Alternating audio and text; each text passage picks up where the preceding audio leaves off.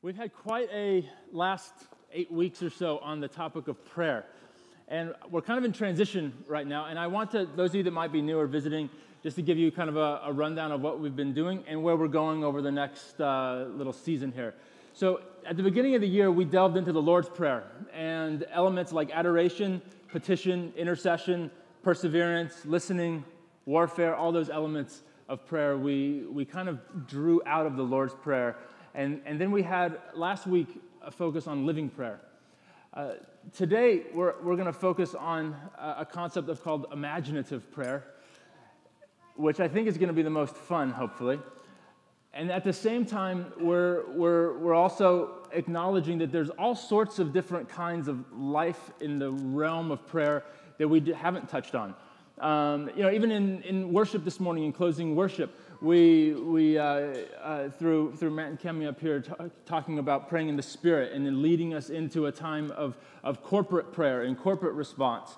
And, and where, where there's, there's the, the room and space for, for those that, that, that have a sense of the Spirit being able to utter tongues, to be able to do that freely in worship and then to give words that are, that are clear and directive and where, where it's up front, where we're going somewhere with it, right? Where it's not just a bunch of randomness and chaos or whatever else. So, this is a type of place where we're also constantly kind of learning and experimenting. Uh, a number of weeks back, we had kids that, that would get words for, for, for parents or for the congregation and for people, wh- whether it was through toys or through healing or through pictures. There's just endless ways that the Lord speaks to us. And I, I must say that I continually feel like I'm a novice when, when, my, when my own children seem to understand and get these things easier than, than I can. And sometimes I need to go back to the Word, and I need the Lord to, to speak through, through vessels of idiocracy like Moses. So, can we turn to Acts 7 and let the idiot that became a champion named Moses speak to us today? We go to Acts 7 for me, really quick. And, and over the next several weeks, um, the Martinson family will be out of town next weekend, continuing to celebrate my wife's birthday.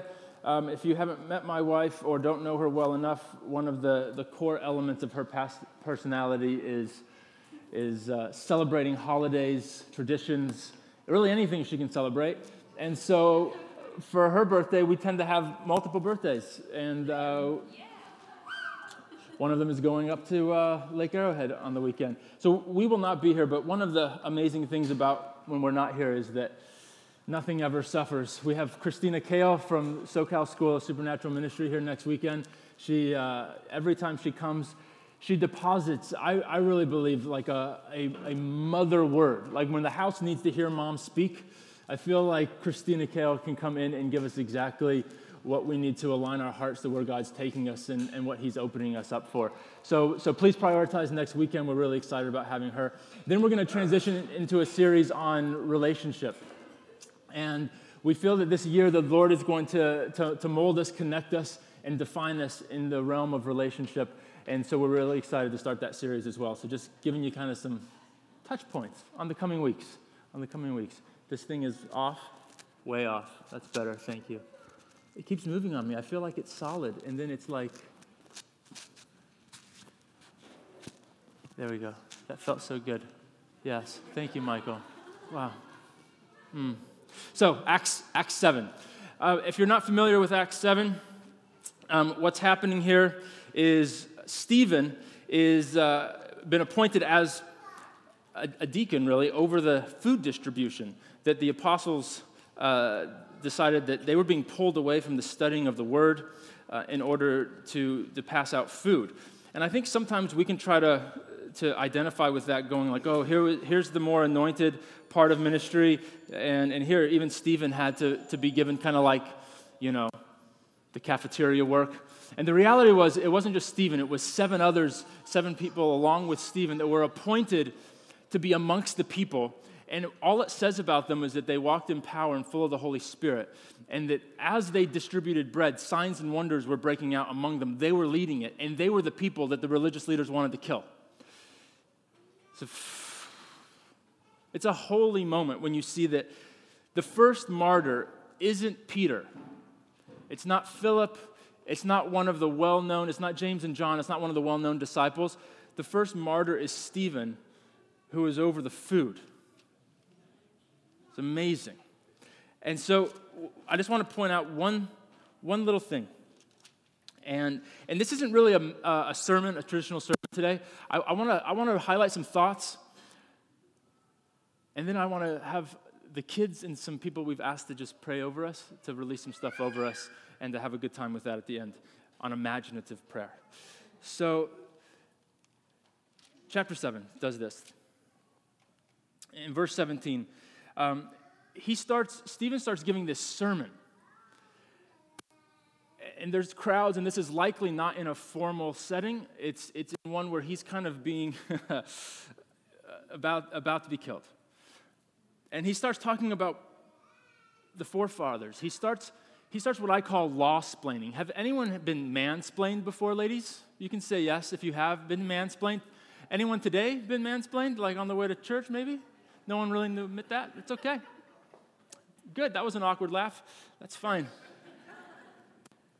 Mansplaining has been a, uh, or what, what are the other kind of splainings that we, that we make fun of now in society? I think there's like a different, different thing for, I'm thinking of several. I'm now rambling on to a useless point. I was trying to find something less offensive than mansplaining. I feel like people get tense. Oh, he's political. But I call this law splaining it's uh, Stephen is, is kind of explaining the law to the people that are supposed to know the law. And they're highly offended at Stephen's law splaining. And he starts talking about Abraham and Moses. And he says this in verse 17 But as the time of the promise drew near, which God had granted to Abraham, the people increased and multiplied in Egypt until there arose over Egypt another king who did not know Joseph. If you know the story of Abraham and then Joseph getting into Egypt, if it's unfamiliar to you, just stay with me. He dealt shrewdly with our race and forced our fathers to expose their infants so that they would not be kept alive. They would not be kept alive. At this time, say this time, Moses was born, and he was, what does your translation say? Beautiful in the sight of God, mine says. Other translations uh, say he was no ordinary child, I think the NIV says.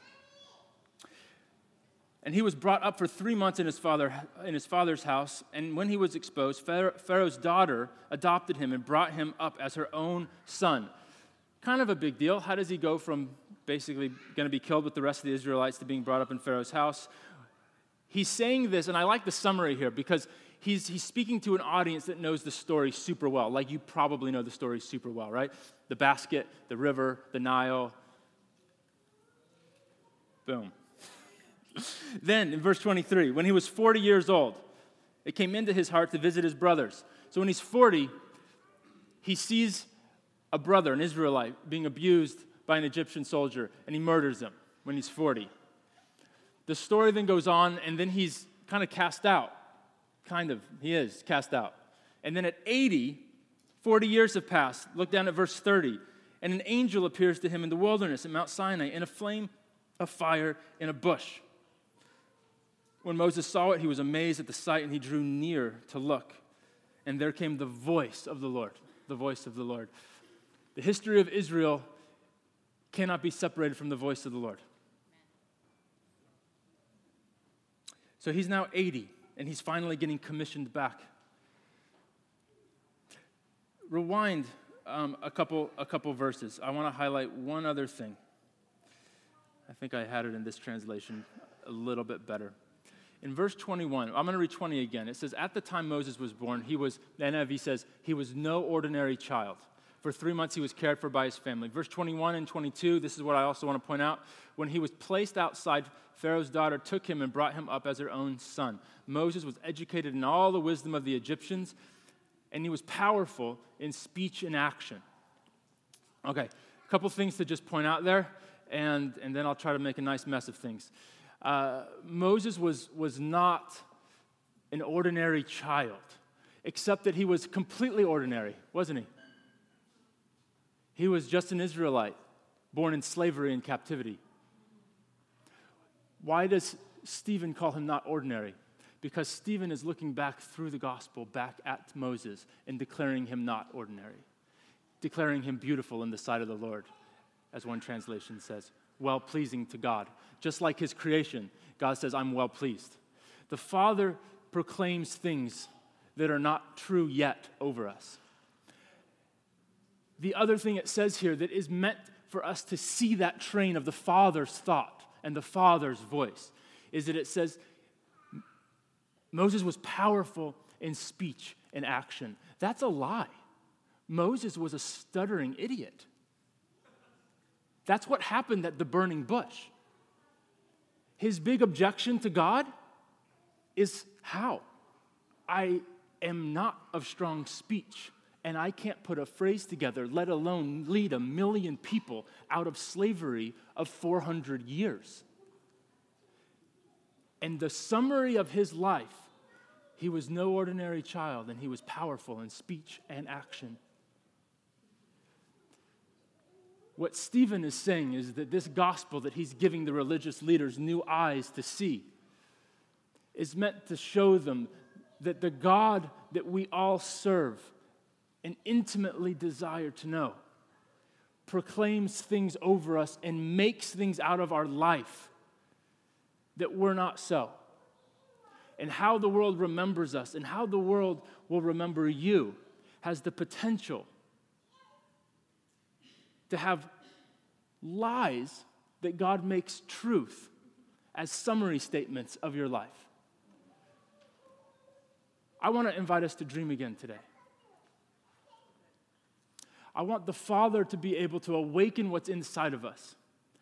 I believe the realities of who we are as, as, as sons and daughters of the King. We have tasted, I think most of us have tasted at some point in our life, potential that we're constantly aware that we're not living up to. And maybe you're like me, and I feel like there are elements of my life and who I was created to be that lie imprisoned in my own soul.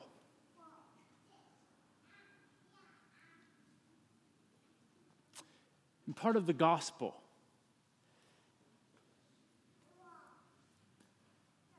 is that what Jesus reveals of the Father and what he culminates in all of human history, that he starts with Israel's history, is that those ordinary human beings that, that can't even put a sentence together are those that transform nations, set captives free, and demonstrate the power of God in one surrendered life.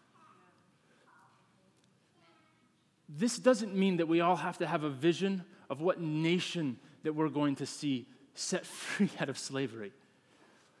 But it does mean that what we actually believe about ourselves and what we're capable of, it gets released into a heavenly energy, a heavenly anointing, a heavenly voice that goes far beyond just the daily monotony and routine of what we often find ourselves living in. I believe that's what Moses' life speaks to us. Have you known deep down in your soul that there was greatness imprisoned inside of you? that you couldn't set free. Moses is a testament to who God looks for. He testifies number one, God is not looking for champions to make champions. Peter was a loser, fishing in his father's business that had been passed up by every rabbi in all of Israel. He becomes the first pope and the leader of the church. He couldn't even say that he was a follower of Jesus to a little girl by a fire. Thousands respond to the gospel weeks later because of a deposit in his soul that was being held captive that got set free. And what God has placed inside each of us isn't for us, it's for the world and for his glory to be manifested. I know those are big words, but sometimes we just have to do the little Christian thing. Well, it's not about a selfish thing for you. We, we need to say that, we need to acknowledge that, and that's great. But oftentimes, the, the, what the church has told the rest of us and what we tell each other, and we, we speak identity over us like, I'm just a sinner saved by grace, which is, there's truth in it, right? We, we have sin, the world is dark, If you identify as a sinner right now, today, when the person of Jesus has taken up residence in you, you are declaring over yourself something that's keeping you captive. If you identify as a sinner every day of your life, how can you possibly live a life like Moses led? You cannot do it. That's incredibly positive news for us today. we are not sinners. When we, when we tell ourselves we're sinners, our message to the world is that you are sinners. They don't like that. it's not about the fact that we're ignoring sin. I think sometimes the church then ignores the sin because we just want to give positivity all over the place. That doesn't work either. People are constantly aware of their own depravity. What they don't like is a church whose message is pointing out their crap instead of their gold. That doesn't have to ignore the depravity of sin. The entire kingdom of Israel, the entire nation and religious mindset of Israel was inundated with a concept of sin. Sin, sin, sin, sin, sin, sin, sin, sin, sin, sin, sin. And I think the church, we, we, are, we have that dynamic that is constantly at bay in our own lives, regardless of how much amazing training you've had since you got set free from that religious mindset. Someone say amen to that. Yeah, it's still a daily struggle. It's still a daily struggle for me. When I break connection with my Heavenly Father, the first thing I, re- I release over myself in my subtle self speak is condemnation it's speaking sinful type stuff over me. Like, I, like I, I, speak like I'm a screw up. I, I, I'm not even saying them out loud. I'm thinking like I could do so much better. I can't break free of this. Whatever. Uh, I could I could do this more. I could do this more. I could this more. I could this more. Heaviness, heaviness, heaviness, heaviness, heaviness, heaviness. Oh, uh, why isn't the world coming to me for my light?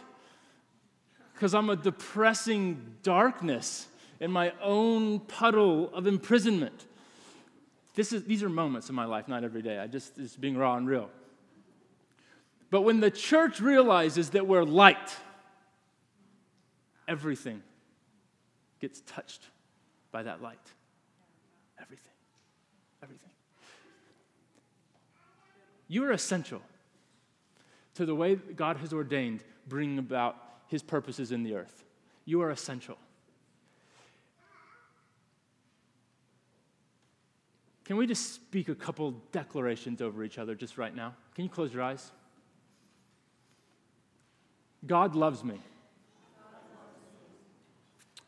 I am essential to God's purposes in the earth and in eternity.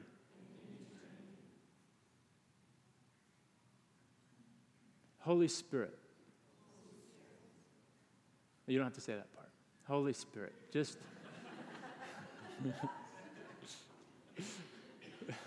Maybe we needed a laugh. Holy Spirit, would you just gently release that reality?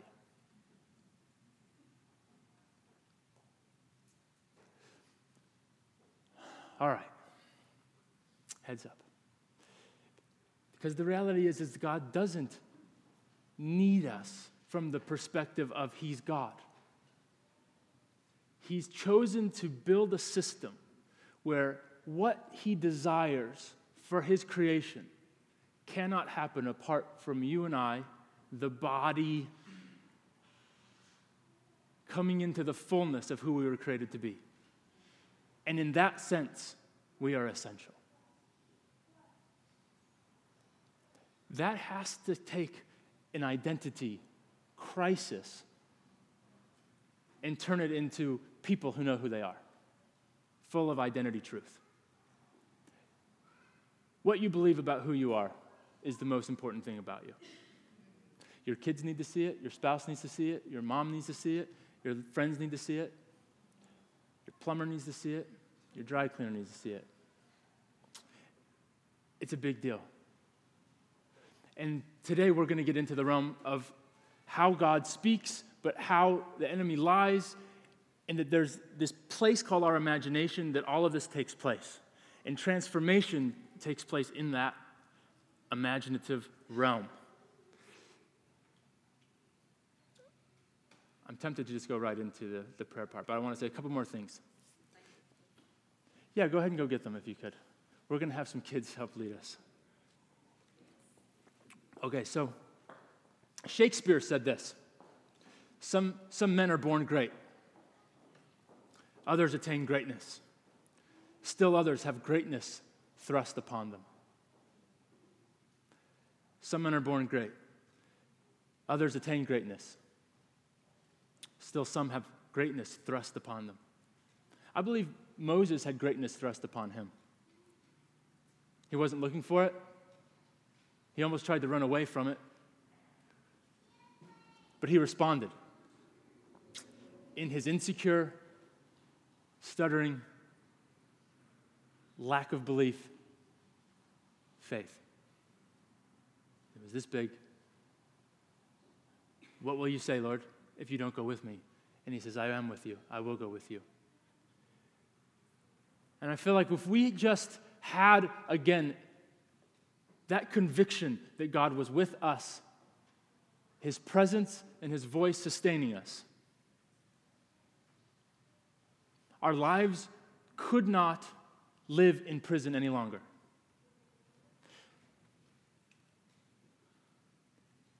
You have an extraordinary destiny. Moses' story is going from no ordinary child to extraordinary, the ordinary to extraordinary. The Father's message is that you are extraordinary. He will take everything that's ordinary about you and He will breathe life on it and He will display heaven on earth through it. When history looks back on your life, what will it say? The Father wants to proclaim over you what was proclaimed over Moses no ordinary child powerful in speech and action. And he wants to make the truth about you a lie. Because the truth is, is that we are born ordinary and with many flaws. And he wants to torment the tormentor with those truths and turn them into lies. So that what is said about our life is what was said about Moses no ordinary child, powerful in speech and action. One of the keys to access this extraordinary destiny is our imaginations, as I've said. So, real briefly, I want to turn to 2 Corinthians 3. And then I want to talk about imaginative prayer and let some of these gems bless us.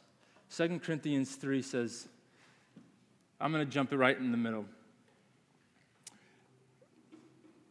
Uh, verse 7 of 2 Corinthians 3 says this Now, if the ministry, this is Paul speaking to a church in Corinth, and he says, Now, if the ministry of death, carved in letters in stone, came with such glory that the Israelites could not gaze at Moses' face because of its glory, which was being brought to an end, will not the ministry of the Spirit have even more glory? Now, what happened was Moses leads the Israelites out of slavery into the wilderness, and then Moses has an encounter with God, and it says it was face to face encounter face to face as a man speaks with a friend. Only Moses, out of all of Israel, have this encounter. This is after Israel forfeits their invitation to have that kind of encounter with the Father. They were afraid and they say, Moses, you go to the Father for us. And, and now Paul is talking about this ministry of the Spirit and this concept of glory. And it's a, it's, a, it's a complex term. And I just I don't want us to get convoluted right now into figuring out how glory works and how how it works with speaking over me and doing all this. But just, just listen to this passage as the kids come in. Hi, buddy. As, as these kiddos come in, just, just, just hone in on this verse for, for just a couple seconds, these few verses. It says, For if there was glory in the ministry of condemnation, the ministry of righteousness must far exceed it in glory. Indeed, in this case, what once had glory has come to have no glory at all. It's going to say glory a lot, so just bear with the glory because of the glory that surpasses it. For if what was brought to an end came with glory, much more will what is permanent have glory. That's a lot of glory. All you need to do is listen to this. Verse 12 to 15. Since we have such a hope, he gets at the main point is hope. When he's encouraging a church, it's hope. Since we have such a hope, we are very bold, not like Moses, who would put a veil over his face, so that the Israelites might not gaze at the outcome of what was being brought to an end. But their minds were hardened, for to this day, when they read the Old Covenant, that same veil remains unlifted, because only through Christ is it taken away. So there's a veil, he's saying, over the people. It began all the way back with Moses. And only Moses was seeing how God wanted a man to commune with him without a veil, without distance, without a divide. Yes, to this day, whenever Moses is read, speaking of the people of Israel that still read Moses, there's still a veil. But when one turns to the Lord, the veil is removed. Now, the Lord is spirit. Where the spirit of the Lord is, there's freedom. And we all, with unveiled face, beholding the glory of the Lord, are being transformed into the same image from one degree of glory to another. For this comes from the Lord, who is the Spirit. Now, kids, how many of you have the Holy Spirit? Are you sure? Yes. Why? Um, because Jesus is inside us and he died for us. He did. That's good. That's good pastor son response. Okay. How many of you hear the Holy Spirit speak to you? Yeah? Good. Is it nice? Is he ever mean? No. No, that's ridiculous, isn't it? Yes. Yeah. So if anyone in here ever thinks God speaks mean to them, what should you tell them? Is it God? No. Hey, can we just receive that today? Okay. Uh, so, really, okay, finally, imaginative prayer. Uh, I mentioned some thoughts of Greg Boyd last week. I want to I, I wanna say this really quick just so we have an idea of what we're doing. Imaginative prayer is, is this uh, imaginative prayer takes place in our imagination. It's prayer focused on biblical truth, but we have to be intentional to differentiate, to differentiate between imaginative prayer and even the stuff of the New Age movement. I just want to acknowledge that. Uh, oftentimes, the New Age uses imagination to go to these kind of like shamanistic type journeys and so forth. That's a really fun topic. Maybe we'll do that at some point. But what we want to just those of you that maybe get like anxious whenever we get into the realm of the imagination, uh, this was God's idea to, to give us an imagination. We, we, when we talk about sin, the root of sin takes place in the imagination. The root of idolatry, of greed, of lust, of gluttony, of, of any kind of, of, of, of deep rooted darkness takes place first in the imagination. So, would not the place of gold, the place of life, the place of promise, the place where God speaks, the place where His word takes root and that we dwell on, meditate on, and live on, how would that not also be in our imagination? God wants our imagination.